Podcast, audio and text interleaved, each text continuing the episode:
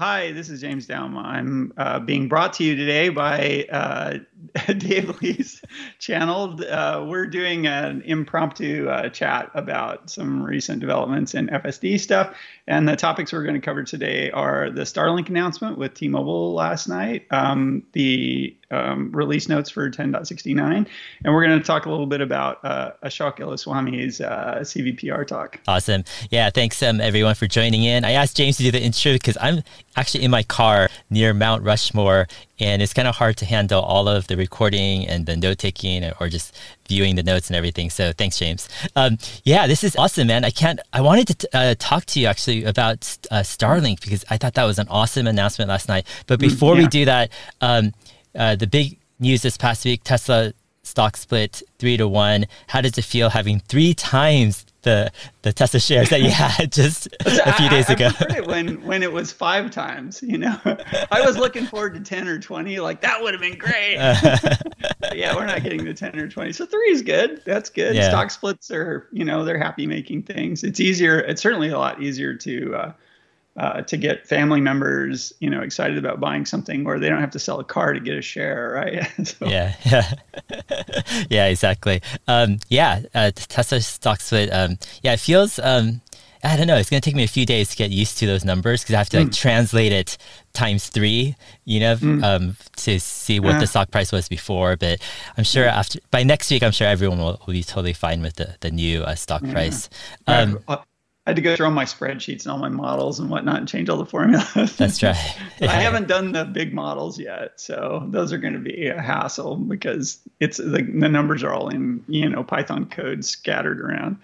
But yeah, we'll see. Got it. Um, so Starlink uh, T-Mobile announcement. So last night, um, Elon was um, previewing it, saying it's going to be a big announcement. I thought it was going to be something like just improving T-Mobile's like cell towers, you know, especially in remote areas where they would add a oh, Starlink okay. connection, make better, like add new towers where they didn't have towers, just improve it. But this totally you know, yes, sideswipe me or blind spot me. Like, just I'm like super surprised. Yeah. I was sure that backhaul was going to be the thing because I, mm-hmm. backhaul for covering for you know for filling in the gaps mm-hmm. uh, is such uh, an important thing. And as a lot of people have said, you know, te- Tesla's got solar panels, they got power walls. You know, you could build a cell tower in a box and slap a Starlink antenna on it, and you could put like conventional cell towers just like exactly. in the middle of nowhere, yeah. drop them from a helicopter, you know, lower mm-hmm. them on a mountaintop, bolt them down.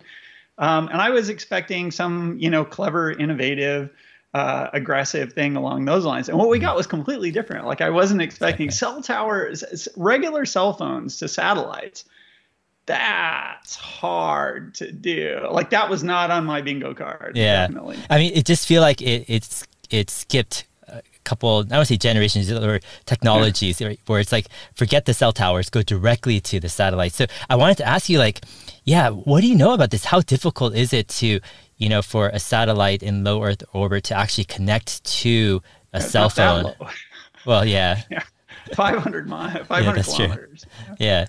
But, um, so, but what what are some of the challenges you know that you think Starlink is having to overcome here? Uh, well, it, I mean the the uh, cell phones are not designed to talk to a tower 500 miles away. They're just not, right? I mean, usually when you build a communication system, you split the load as much as you can between the two different ends of the communication system, right? So if you want to talk a long way, you know, you split the burden of the antenna and the power and the processing sophistication kind of between the two ends and that kind of makes the the system sort of more tractable to do. But now we have these cell phones that are designed to talk to cell towers, you know, that are maybe a few miles away, maybe 15 miles away or something like that, mm. and they have you know a few hundred milliwatts of transmit power, and they have decent, um, they have pretty sophisticated processing for modulation techniques and that kind of stuff, but they don't have uh, they don't have nearly the level of, of sort of dealing with artifacts and stuff that you might want when you're dealing with an antenna that's like 500 miles away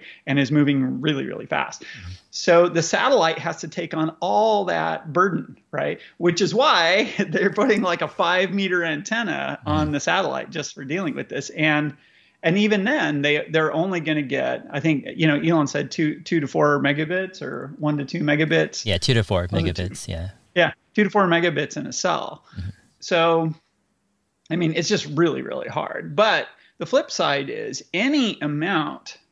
I mean, you know, text messages are small. Messaging is super, super low bandwidth. So, like any amount of connectivity that you can get to these places where there's just none at all right now is incredibly useful to people right so it, it's this interesting place they have to throw a lot of technology and a lot of expense at being able to provide incredibly, you know, what we're used to today, because you know, cell phones are fast and internet is fast, and what seems like a really small amount of of com- of uh, communication ability, but it's so useful if you're in the middle of yeah. nowhere, if you have an emergency, uh, you know, or you're just, you know, on a cruise ship someplace, and uh, you know, even being able to carry on a text message conversation is way better than than not having any contact at all for an extended period of time. Yeah, yeah, I think um, um, I've been following kind of these satellite phone uh, trends for the past few decades. I remember in my 20s, I was traveling to all these different countries, and I carried like a sat phone just to be able to make calls and stuff.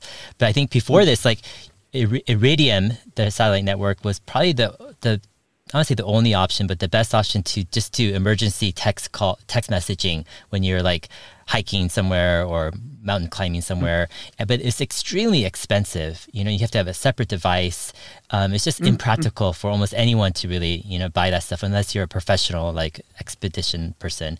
Um, but this opens up kind of like basically emergency text, emergency calling to almost yeah. anyone, anywhere. It just is a huge yeah, jump. In emergencies, uh, it you know if you when you have a natural disaster to have like a, a minimal backup that's guaranteed to work for the cell system, man, that is so incredibly. I, this is this is going to profoundly change you know emergency services in the world when when it gets distributed because the assumption that you can just reach people is is is just different. Right? I mean, here, here's the thing, right? Apple Watch, this thing has a cell transceiver in it, right? Mm-hmm.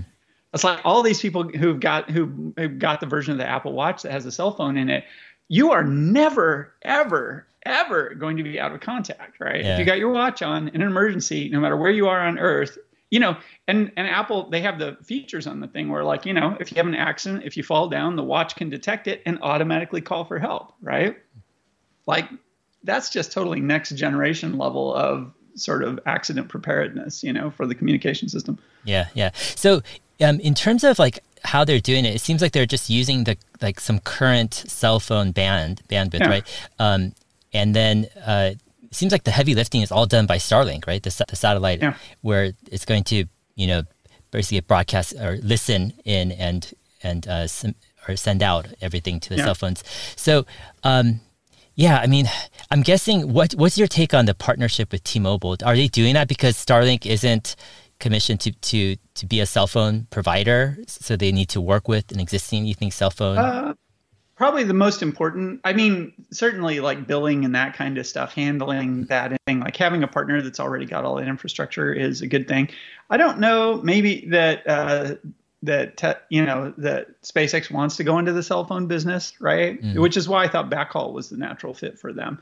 But um, they need a chunk of piece. They need a chunk of spectrum that they yeah. can access, and ideally, you'd like contiguous spectrum, where you know a lot of the a lot of cellular bands are broken up regionally in the United States, so that you know a provider they have this frequency here and that frequency there, other frequency over here to make the first version as reasonable as possible, if you had like a band that some cellular provider owned, like over a really large area, ideally over the United States, because that's a good place to start to, to start your service. And that so uh, T-Mobile has a PCS band, which is mm-hmm. so PCS is the set of frequencies between 1850 and 1990 or something megahertz. It, it's the it was the first digital cell phone band. Uh, I think it stands for the FCC brands them as personal communication system mm-hmm. frequencies. It's a good band to use for this kind of, of stuff, just like its physical characteristics are good. And T-Mobile has a slice of that that, that where they have 100% coverage everywhere in the US. So by partnering with T-Mobile, one thing Tesla or sorry, Tesla, one thing that SpaceX gets is they get it, you know, for their first go, they get a single frequency that they can just use everywhere. Got it. Interesting. Do you think um, uh, Verizon, and T will will join in somehow on this, or do you think for the time being it'll just be a T-Mobile thing with uh, SpaceX? Uh, it. I mean, the way that that they were talking about it last night. I get the impression that uh, you know SpaceX is not going to be excited about the idea of trying to do a single carrier, you know, to provide exclusivity. That's obviously attractive from the carrier end of things, mm-hmm. right?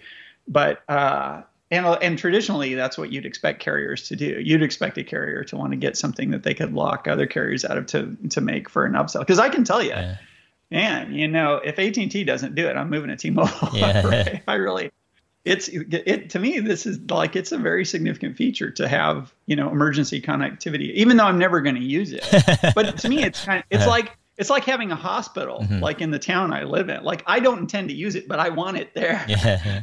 right. So, yeah. Interesting. Yeah. It's. Yeah. It, it, I think a partnership is is a great way to go, and I think yeah. other carriers will probably be persuaded. And in the short run, there's a there there could be this technical limitation of how many different frequencies and how frequency agile the satellite is and mm-hmm. how big the cell sizes are and like i haven't actually looked at the frequency maps mm-hmm. i think they're mostly regional like there are places where you know different different providers uh, own different chunks of of uh, of spectrum in like metropolitan area size chunks and that could be tough for for Starlink because at least right now the cells are like 15 miles across, mm. so they can't distinguish things that are smaller than that. Yeah, yeah. It reminds me back in the day when uh, the iPhone launched and it was just AT and T mm. exclusive, um, and AT and T got all this marketing benefit of being the only carrier mm. with iPhone and. You know, Apple got you know a cut of all that, and it worked out. But I mean, it probably lasted a bit too long. But I would imagine like the T-Mobile partnership, maybe there's a time limit, like three years or five years or something where it could be exclusive and then it opens up where you know SpaceX does partnerships with you know AT&T and Verizon after you know a few years but we'll see I, the the the way they were talking that the T-Mobile CEO was talking about it last night it mm. it kind of sounds like there's no exclusivity uh, like contractual exclusivity and yeah. and I don't his his uh, approach of wanting to to use it as uh, as kind of a, a way to get to mutual roaming agreements to like you know that like the the pull for T-Mobile would be to get cross roaming agreements especially overseas because mm-hmm. you know one of the things that T-Mobile has that other carriers don't really have right now is they give you kind of free international roaming like that's a seller for them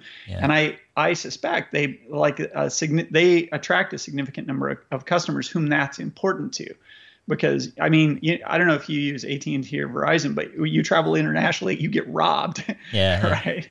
I mean, if you care about the cost of those yeah. services. Yeah, I think. So, yeah, I think uh, Verizon's like a hundred hundred dollars a month just to go international roaming with your data, and they only give you five gigabytes or something. T-Mobile just gives it, I think, for free. It's pretty yeah. expensive on AT. Yeah. Yeah. Yeah. Um, yeah. I'm actually headed to Mexico maybe in a few weeks. Um, I want to take my kids to Mexico City to check it out. Uh, should be fun. Um, wow. Yeah. So um, um, when the T-Mobile announcement happened, I was like, you know, if it if a phone can connect to um, a satellite, Starlink satellite, then surely a Tesla car could do that too. Because aren't they just sure. basically putting a phone or the, the components right into yeah, yeah. a Tesla? No, the existing right? cars, cellular remote, uh, you know, antenna, all that stuff. So I'm like yeah, this is probably going to happen. So, and then Elon confirmed that, you know, by replying saying yes. Yeah. But do you think? So you're thinking that the current Tesla cars will be able to to handle? Do they, do they have the right spe- oh, yeah. spectrum? No, okay. it's. I mean, if you if you have, uh, you know, a cell phone. I mean, he, they didn't say what modulation scheme they were going to go with, so we don't know if it's like two, three, four G, whatever mm. uh, that that they're doing. It may, you know, it would be interesting to know that, but uh, you know, uh, they did say something along the lines of like any phone manufactured in the last few years or whatnot. So maybe it's a 3G right. modulation scheme that they're using. So you know, and 3G may, maybe not because 3G is getting got you know it's getting eliminated in mm-hmm. terrestrial networks right now. But uh, I would guess that you know if you it, that if you, uh, certainly if you have a, a, recent model it's got a cellular transceiver in it right? exactly yeah yeah i mean to me that's a that's a decent selling point actually you know wherever your tesla is you're always going to be able to call or text for emergency yeah. but you know um, onstar will have this too other car mm, carriers like anybody any car carrier mm. that wants to use that feature they can they can do it okay would they connect with t-mobile or i mean because if t-mobile has that agreement i mean well if, yeah. it, I, yeah, I mean, they would need to have a contract okay. with a carrier that had a contract with SpaceX, got it got it right because they they have to be able to communicate on the frequency that the satellites are able to use yeah. and whoever owns that band of frequency they have to both cut a deal with with uh, mm-hmm. SpaceX and cut a deal with you know whoever the end customer is mm-hmm. That that's going to use it. So right now, if that's T-Mobile, then yeah, you know if mm-hmm. T-Mobile is the only carrier who's got a piece of spectrum that Starlink is allowed to use, then to get access to that spectrum, you have to get T-Mobile's permission. So normally you'd get a contract with T-Mobile. Yeah. All right. So I want to go into uh, Tesla FSD Beta 10.69. So I wanted to talk with you about this because my general sense is that you know most people aren't understanding like what's improving in 10.69 hmm. um, and how significant some of the improvements are. And so let's take a step back and um, um, approach it through different ways. So I, was, I wanted to ask you about Chuck Cook's uh, unprotected left turns. Maybe go into um, Ashok's presentation, who's the head of Autopilot, who gave a recent presentation, um, and then also go into the release notes to kind of decode for the people out there, like exactly what the improvements are. But first to Chuck Cook's um, unprotected left turns. Have, you, did you see any of his recent uh, videos with 10.6? Yeah. Oh yeah. yeah. Okay.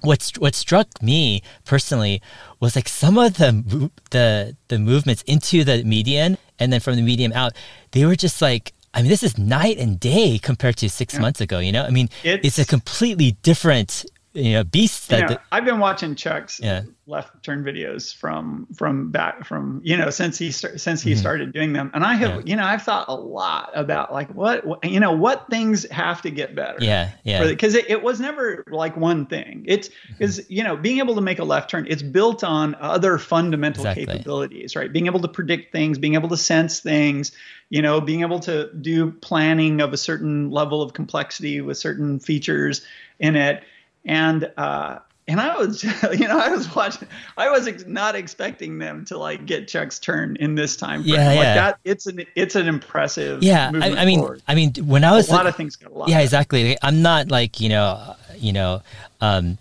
completely like you know, technical, understand everything. But when I looked at those turns, I'm like, I don't think most people are getting how complex it is to yeah. be able to do this. Like you have to basically, you know, be really accurate with all the lanes, with all the objects, with all the velocities. You know, you need to have predictions, you know, of where everything is going to be mm-hmm. at, you know, and if anything is off, you know, like it be extremely dangerous. You can yeah. basically get killed. And it's um, important. It's they didn't solve Chuck's turn. They solve yeah, Chuck's style turns, right? It's to solve mm-hmm. that whole category. Exactly. Yeah. There's a bunch of things because like on Chuck's turn, the visibility, it's not great, but it's not terrible. But there are mm-hmm. other turns that are really similar to that that have much worse visibility. And the visibility is bad for different reasons, depending on how the road is approaching you yeah. and what the lighting is, what the foliage is on both sides, whether or not there are buildings casting shadows and that kind of stuff. Mm-hmm. You know, your the effective visibility you have changes. And occlusions are super important, right? Near yeah. field occlusions, poles, mailboxes, trees that are in the foreground uh, that you have to like. Chuck's turn kind of demonstrates this this class of things where there are you know parked cars or something near you and you have to look through them or look behind them and sort of and sort of understand the traffic flow that you're seeing through the gaps in these things that are blocking the you know if your uh, accelerator model or mm. your brake model is crude enough then that then that limits your you know what you can do within a certain comfort profile. So now in a Chuck Cook style turn, you want to be able to get aggressive, yeah. but you don't want to be slamming people around the inside of the car. So you have to get more refined in that, like you know what does aggressive mean exactly? Like what what sets of controls can I do that will get me moving quick, but which won't you know make my you know leave bruises on the occupants. Got it. That makes sense. And then basically also uh, improving the position. I guess that gets into the median and interacting with objects that are entering or waiting to to enter. Yeah. Um, yeah, I mean, makes general sense. So that's really complicated, yeah. right? I mean, medians, they're different sizes. Yeah. Some are only going to fit one car, some will fit two, depending on whether a median is like a little to the left, the gap mm. in the median is a little to the left or a little to the right. You might imagine that cars coming in, it might, you know, because sometimes when you turn through a median, you turn to the left of oncoming cars And you know, other median geometries, you turn past the car, right? You go to mm-hmm. the right of the oncoming car and you turn around each other when you oh, enter. Yeah. And so understanding that from the shape of the median wow. and you know is is a, is a little bit subtle but if you're if it's a Chuck Cook style stop, because people use that median not just to turn left from Chuck, yeah. Chuck Street onto the thing, but to turn onto Chuck Street, and some of them are doing U-turns. So you you know you have to look at the thing and sort of infer that all these things might be happening. And when you see a car coming or entering, like predicting, like what is he doing? What what should I expect him to do, and what is he expecting me to do? That's all part of modeling this dance, which you have to get right, and you have to get it right quickly because you're in you're like you're playing in traffic you're not moving very fast and cars are coming at you quickly got it makes sense um, the next piece note says added control for arbitrary low speed moving volumes from occupancy network. This also enables finer finer control for more precise object shapes that cannot be easily represented by a cuboid primitive. This required predicting velocity at every 3d voxel. We may now control for slow, slow moving ufos yeah. So this you know, we we talked about how they were moving away from needing to recognize things really well. So one one of the things about uh, about classification is the fundamental classification sort of delimiter that uh, that Tesla uses is a cuboid. It's a three-dimensional volume, the minimum three-dimensional volume, which contains all of something. Like mm-hmm. if it's a truck, okay. you know, what's the smallest cube I can draw? around that thing that where all of the truck is inside the cube. And then the car treats that as the boundary that it sh- needs to stay out of. but when you get complicated things, uh, especially in tight situations, like imagine that you have, you know, like a utility truck with like one of those cherry pickers hanging off the side of it, parked on a narrow residential road with some cones, and you have to move around it. Well, you want to know that you can, you know, if the cherry picker's 20 feet up, right? Mm-hmm. And it's off to the side. You want to know you can drive under it. If you drive a draw a cuboid around that thing that includes it, it seems like it's occluding the whole road. So you need this kind of more subtle understanding that of how singular objects decompose into occupied volumes of space so that you can maneuver around them in, in tight situations. And so by moving away from just recognizing and classifying things and treating them as like these these things, especially in a situation where you where on a certain level, everything the car sees is a cube, right? Mm-hmm. That like that becomes a, a, big constraint in some situations, and they're moving away from that. and that also gets you a thing where, if you start focusing on what's occupied, you can deal with things that you don't recognize very well. You know, like if you got a pile of dirt in the road, or you got a pile of something, garbage, mm. or you know, you have a human a human being collapse on the road, but you don't recognize as a human because you know they have some garbage laying on them or or whatever you can you can start to deal with just arbitrary things in the world that you've never encountered before but which you need to understand the shape of them so that you can around them. And they they apply velocity to it too. So if you see some weird thing moving like a tumbleweed right? So mm. i don't know if they have a tumbleweed classifier yeah. Maybe they do. But uh, you know it's this arbitrary thing that's moving across the road. Like it it's not really a static object. It's kind of a static object. It happens to be blowing but it's not moving of its own will right? And so how do you deal with the fact that there's this thing moving across the road slowly that you need to be aware of and so geometry is a way of just dealing with all of that stuff as a single category right i even if you don't recognize it even if it's moving but not moving like a highway, like, you know, a road user, right? Mm-hmm. You can still deal with it. Mm-hmm. Interesting. So, what does it mean by it says this required predicting velocity at every 3D voxel?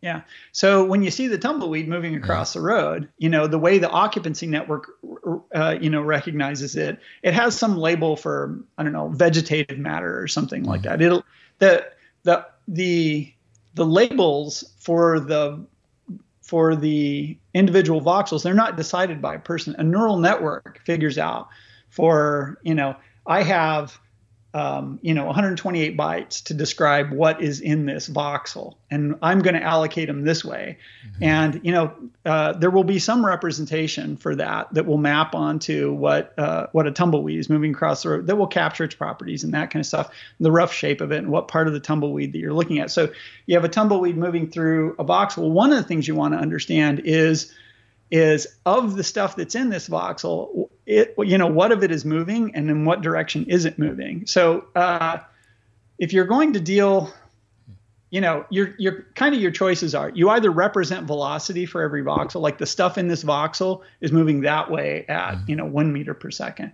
or you don't do that if you don't do that then all the decisions that you that you're going to make based on that they have to assume that everything is completely static so now you can't deal with the tumbleweed effectively like if you don't want to hit it mm-hmm. or you know if you don't want to have to recognize it as an object so having velocity for for these arbitrary geometry things uh, is useful. Like there's a, it, it enables you to make a lot of decisions well that you otherwise wouldn't be able to make well, but it requires you to not only evaluate that there is something here, but that it's moving, you know, such yeah. that like one second from now it'll be in this position and two seconds or 100 milliseconds forward or whatever. Mm-hmm. So that means they have to label every single vo- voxel with velocity. Got it. And then we may now control for slow moving UFOs. I mean, is this What's a yeah. UFO? Un- a tumbleweed. Un- a tumble. Okay. Unidentified. So is it? You don't recognize. Is it? It's not flying object. Is it? Is what's a you like? Is is it just un, unidentified object or? A moving yeah, object maybe. or something. I don't know oh, what they okay. what what their TLA means. yeah. okay. I guess just you know UFO. Got it. Okay. Um, next, release an upgraded occupancy network to use video instead of images from single time step. Okay, uh, this temporal context allows the network to be robust to temporary occlusions and enables prediction of occupancy flow. Also, improves ground truth with semantic, semantics-driven outlier outlier rejection, hard example mining, and increase the dataset by 2.4 times. Yeah, what does this mean? Um, upgraded occupancy network to use video instead of images from single time step. What is single time step? Sorry, the way to read this is occup- upgraded occupancy network to use video instead of images from single time. Step. Oh, okay, got it. Right. So instead of feeding, instead of uh, training okay. the occupancy map based on single slices of time, yeah, yeah. and this is these are all this is part and parcel of having velocity for the occupancy yeah. map. Obviously, if you're going to pre- predict velocity, you have to look at how it's evolving over time. If you're going to look at how it's evolving over time, you need to take into account multiple moments in time separated right? And so so they're using video. you know, video is multiple images I mean, equally. This seems like a this seems like the most important update. I mean, why isn't this like number one? Uh, if you're gonna, you know, move from uh, it, images to it, video, it kind of feels like they're saying the same thing. A couple, of, I don't know. Okay, from the past, it's, but, it's inferred maybe from the previous.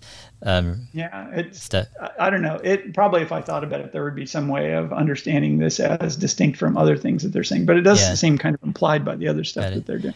I mean, but I mean, would you agree that this is like generally taking a step back, one of the big things that they're doing, you know, with this release, not just with this release, probably over some period of time, which is moving away from, you know, just just from single time step, yeah. yeah, into video from, and into this occupancy network to geometry. Yeah, yeah, exactly. or uh, they're not giving up on ontology; they're just yeah. relying less on it, and they're mm-hmm. having better geometry, and yeah. they're using it better. Yeah, yeah. I mean, this just seems like it's.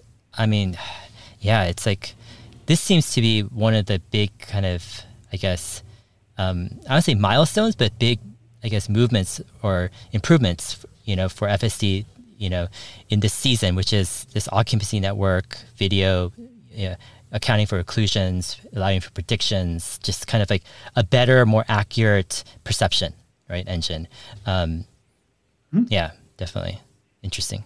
All right. Le- yeah, the, the geometry thing, I'm super happy to see them at, you know, moving more to the, because trying to rely entirely on classification or rely too heavily on classification you know gets tricky like classification yeah. you the b the bev thing is kind of uh, it's kind of this middle ground between geometry and uh, classification i mean you're trying to you're trying to you're getting 2 3d stuff when you go to bev when mm. you use bird's eye view networks yeah but you're kind of carrying the baggage of classification along with you when you go into that. You're still basically saying, looking from the top, there's a car at this position, blah, blah, blah, blah. But the car's still a cuboid, right?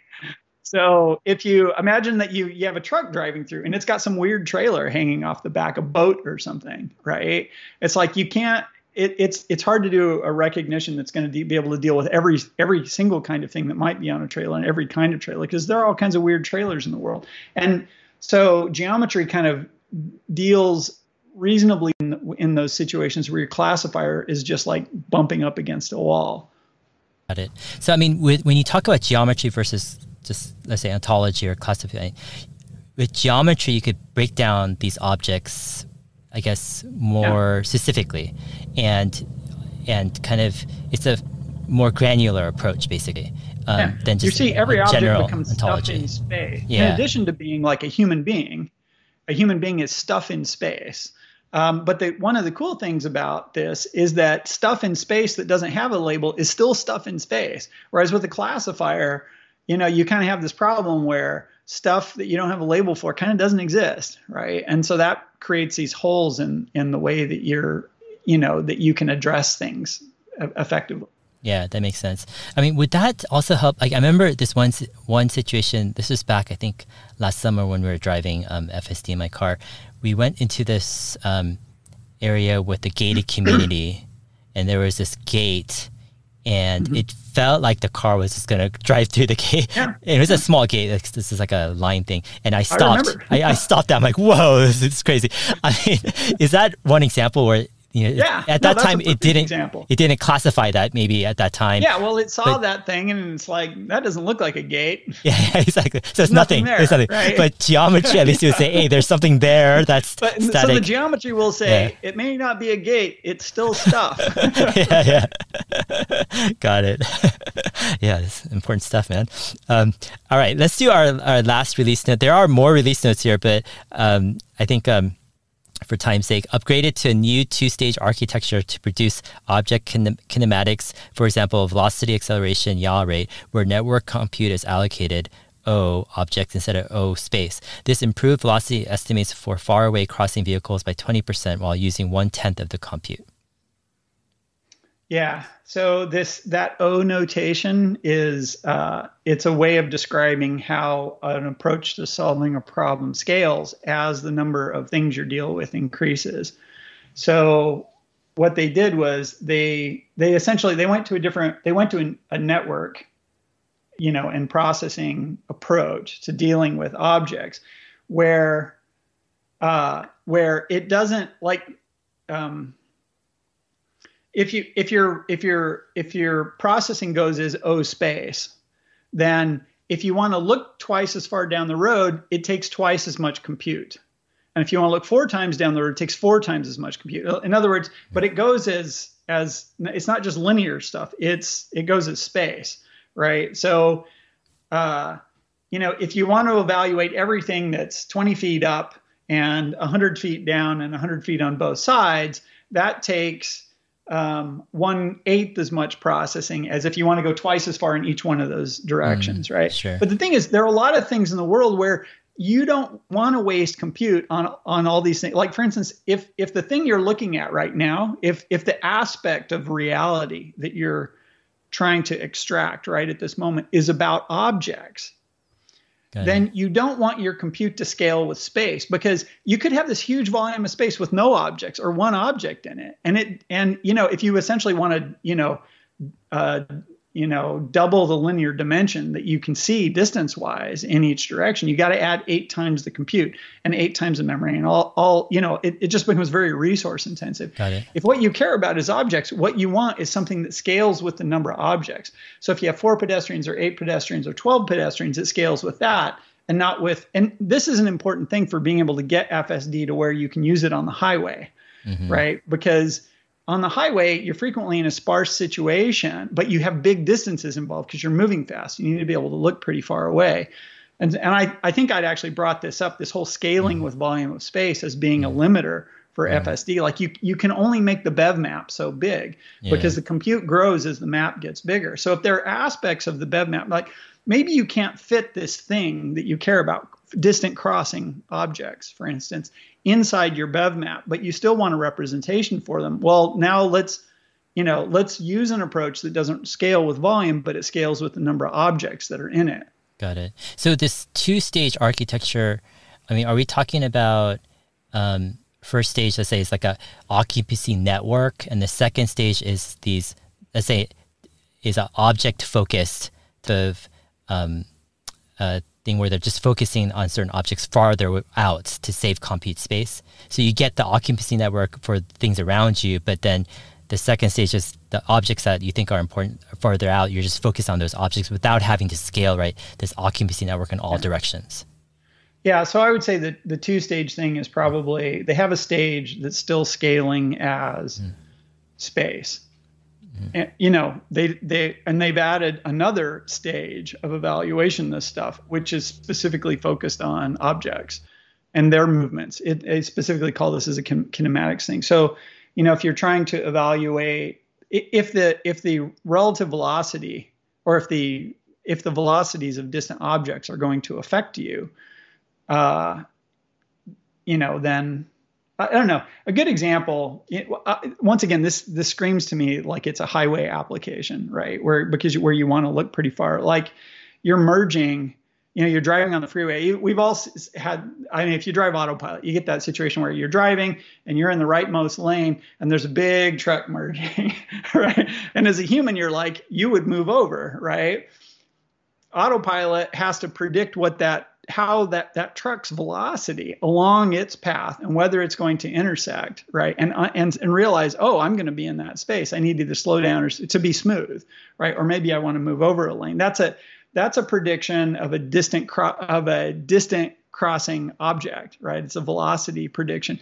But a lot of times in these situations where you're on the highway you're going down the thing the the fsd you know o- occupancy grid or the bev map it might not reach far enough out to include that truck, right? So right now they've got this blind spot where there are these distant objects that you want to be considering when you make your decisions right now about what you're going to do. Um, but it's too expensive to just brute force expand the FSD map so that it's big enough that it can reach out a half mile to where that truck is you can see it really clearly as a human being and you know it's going to cross your path because you can see where the stuff is going but fsd can't consider it in that basic mechanism so they've got this other thing that they that they that they're layering on that can basically you know it doesn't require it to fit inside the fsd the bev map or whatever it can reach out to that object and make an estimate based on it even if it's outside the grid Got it. Actually, let's do one more. This seems kind of important. The last uh, release note update says improved geometry error of ego relevant lanes by 34% and crossing lanes by 21% with a full vector lanes neural network update. Information bottlenecks in this network architecture were eliminated by increasing the size of the per camera feature extractors, video, video modules, internals of the auto-regressive decoder, and by adding a hard attention mechanism which greatly improved the fine position of lanes. Okay, so, I mean, it seems like they made a, a update to the vector lanes neural network, improved this accuracy, um, and then through multiple means, you know, they they achieved that. I mean, are, are there any notable kind of things here that you're noticing? Uh, no, it's uh,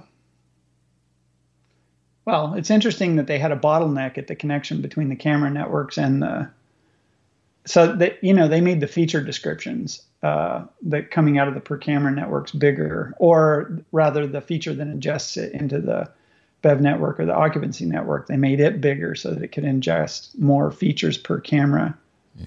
It's I mean, it sounds like they did a number of optimizations and fairly straightforward improvements to uh, the uh, to the information that the uh, that the vector lanes neural network got from the rest of the system, and then they got this numerical improvement in performance of 34% for ego lanes and 21%. Yeah, it's pretty straightforward. Okay, yeah, I mean, it's just a it feels like another just illustration that Tesla is doing anything and everything they can to improve their perception of you know and to create this 3D model that they're using to you know navigate um, the world through driving. Um, yeah, so I'll just wrap up here. Um, yeah, thanks for sharing all of this. I mean, sometimes I feel after, oftentimes I feel after talking with you, I just uh, get a better understanding of um, what's going on technically, especially under the hood. Um, it's interesting to me that um, FSD is pushing ahead and compared to where it was last year when we drove it in the summer, um, when we met up, compared to now, mm. it's just mind blowing the improvements, and it's so it's so interesting. you juxtapose that to a lot of the perception of skeptics and people who aren't following it. They just don't think Tesla's mm-hmm. doing anything. They think it's just completely vaporware. Whereas Tesla is really heads down, I think, doing the right thing, improving and it's not just one thing that it's a multitude multitude of things you need to improve to to get this right. But they're really aggressively uh, pushing forward, and it's uh, it's super impressive. I mean, yeah. What are your kind of last thoughts with all this?